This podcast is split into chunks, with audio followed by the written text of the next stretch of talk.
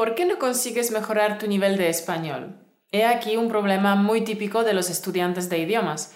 Estás trabajando muy bien tu español, por ejemplo, escuchando audios y podcasts, viendo películas, leyendo novelas, y sientes que estás mejorando, pero en cuanto te relajas, cuatro o cinco días, vuelves a retroceder.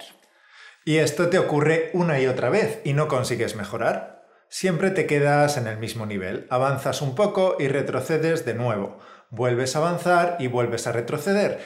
Y pasa un año y sigues igual. Y si eres de los que quiere mejorar varios idiomas, te pasa constantemente, ¿a que sí? Pues hoy te vamos a explicar por qué te pasa esto y cómo evitarlo.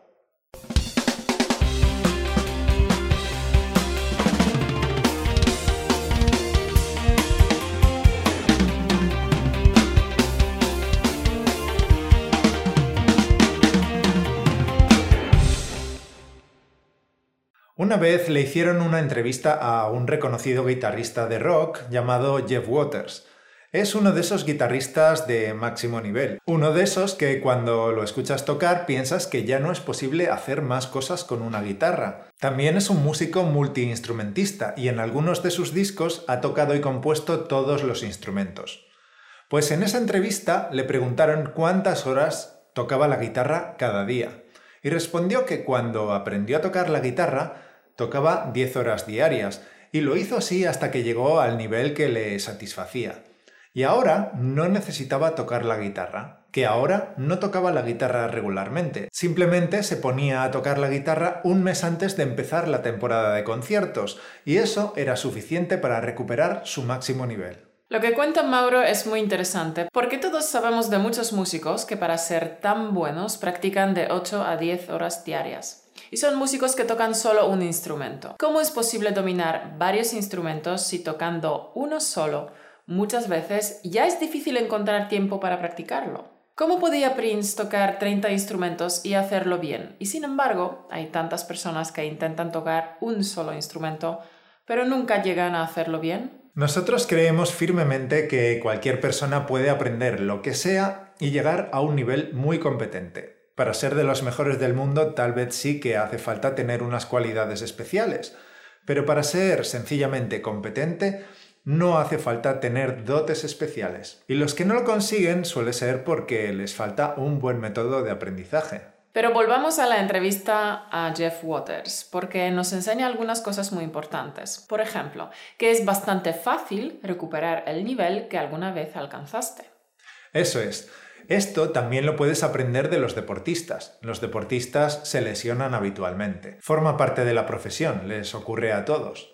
A veces están dos o tres meses, incluso más, sin entrenar debido a una lesión, pero luego vuelven y pronto alcanzan el mismo nivel de rendimiento que tenían antes de la lesión. Tesoro, supongo que te estás preguntando por qué te estamos contando estas cosas sobre Jeff Waters y sobre los deportistas. Pues porque puedes observar el mismo fenómeno en el proceso de aprender idiomas. Aprendiendo idiomas a menudo pasa lo siguiente, que estás trabajando en tu español cada semana, lo estás haciendo bien, te sientes más cómodo, comprendes mejor, hablas algo más fluido y todo va bien hasta que un día te sale algún imprevisto que te ocupa todo el día y ya no te queda tiempo para practicar. No sé, cualquier cosa gestiones, problemas nuevos, tareas del día a día que no te dejan tiempo ni fuerzas para estudiar español. Y muchas veces esto se convierte en un parón que dura una semana o dos. ¿Y qué pasa después? Que vuelves con tu español y parece que todo sigue igual, pero no es así. Como el parón ha sido breve, parece que estás al mismo nivel, pero realmente te has oxidado un poco, aunque cueste percibirlo eres un poco menos fluido y tienes que concentrarte un poco más para entender los audios y las películas. La diferencia de nivel es tan sutil que no notas la diferencia o simplemente parece insignificante. Sin embargo, las siguientes dos semanas estarás recuperando el nivel de español que ya tenías.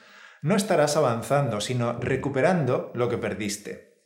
Ahora dime, ¿con qué frecuencia te ocurren estos parones? ¿Cada mes? Cada dos meses.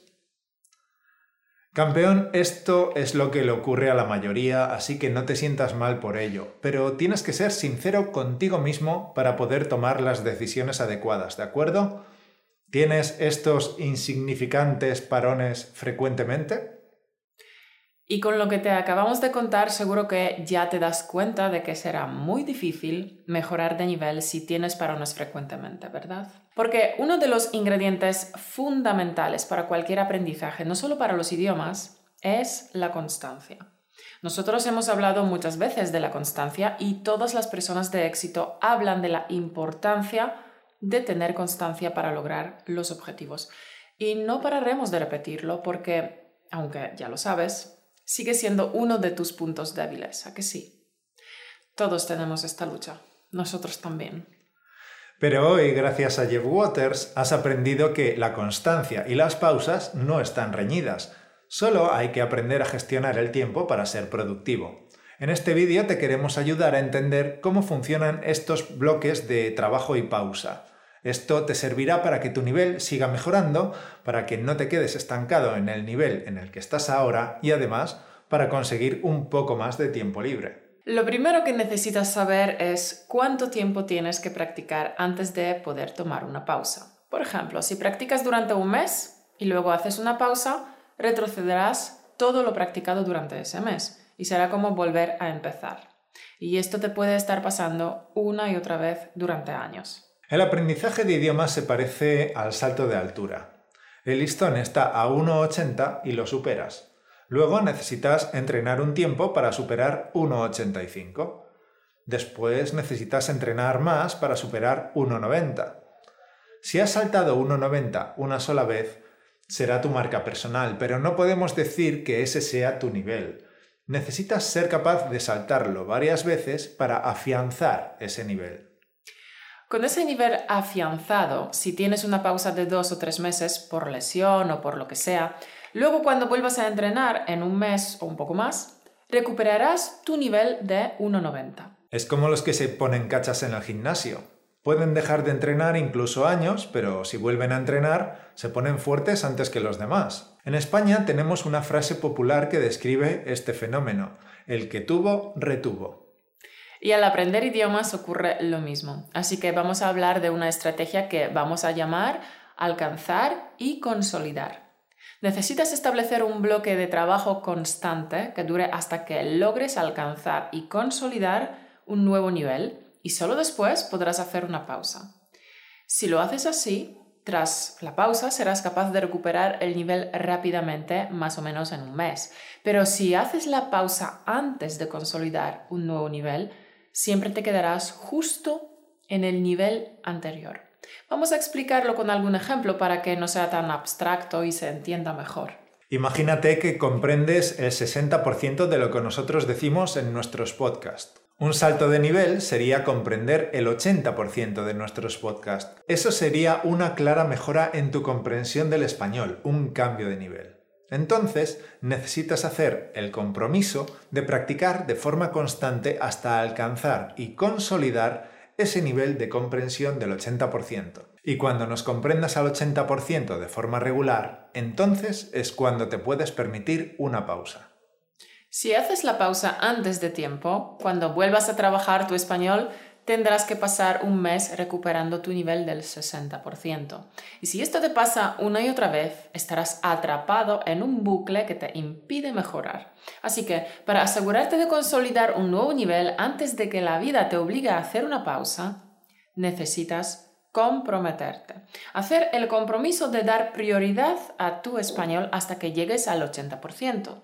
Cuando la vida te exija dedicar tiempo a tareas inesperadas, deberás sacrificar otra cosa, no tu español. No podrás sacrificar tu español antes de tiempo. No podrás hasta que consolides ese nuevo nivel del 80%. Después de haber consolidado un nuevo nivel, entonces, si quieres, puedes dar prioridad a otro idioma, a cantar, a pintar o a otro aprendizaje que te interese. Más adelante volverás a tu español y en un mes más o menos recuperarás tu nivel del 80%. Habrás progresado y estarás listo para alcanzar un nuevo nivel. Bueno, creo que esto ha quedado claro. Ten presente esta estrategia de alcanzar y consolidar, porque te ayudará un montón. Bueno, esta es la idea fundamental que queremos que te lleves hoy. Podríamos explayarnos y profundizar en este tema, pero creo que deberíamos terminar aquí para no caer en el exceso de información.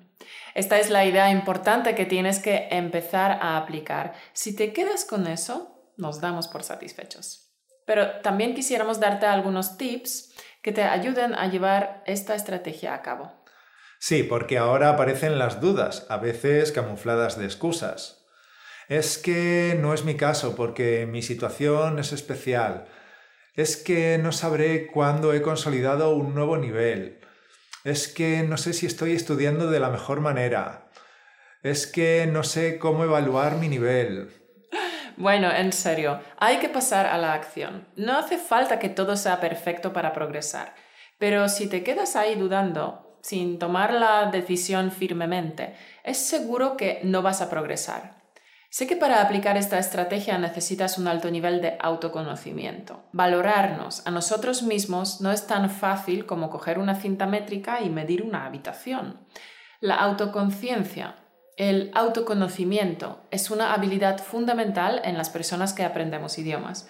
Y esto es algo de lo que vamos a hablar en un futuro. ¿Cómo son las personas que consiguen aprender idiomas? ¿En qué tipo de persona te tienes que convertir para poder aprender idiomas con éxito? También necesitas poder medir tu progreso y para ello tienes que ser capaz de identificar tu nivel y el nivel de los materiales que utilizas. Y no me refiero a nivel A2, B1, etc. Me refiero a ser capaz de establecer una escala de dificultad en los materiales que utilizas. Pero los idiomas no son como la química y los métodos de medición no son como los de un laboratorio. Sin embargo, saber establecer esta escala de dificultad es algo importante para todos los estudiantes autodidactas y por eso estamos trabajando en un bonus especial sobre este tema para nuestros alumnos VIP del curso Entender conversaciones en español. Todavía no tenemos una fecha, pero como los alumnos tienen acceso al contenido del curso y a sus actualizaciones para siempre, Recibirán un aviso cuando el bonus esté disponible para ellos. Pero, mientras tanto, no te quedes ahí parado. Nada de excusas, ¿eh? Pasa a la acción y aplica esta estrategia. Recuerda que no hace falta que todo sea perfecto. Como dijo Frank Marshall, un mal plan es mejor que no tener ningún plan. Y con esta frase nos despedimos por hoy. Esperamos que hayas aprendido y que nos des un like. Si no quieres perderte los próximos capítulos, suscríbete a nuestro canal de YouTube y también a nuestro podcast, donde habrá capítulos especiales en audio. Puedes hacerlo en Spotify, en iTunes, en Google Podcast, en Stitcher o en la aplicación que a ti te guste para escuchar podcast. Así nos podrás escuchar mientras haces otras cosas, sin tener que estar anclado a una pantalla. Nos volveremos a ver la semana que viene. Hasta el lunes que viene.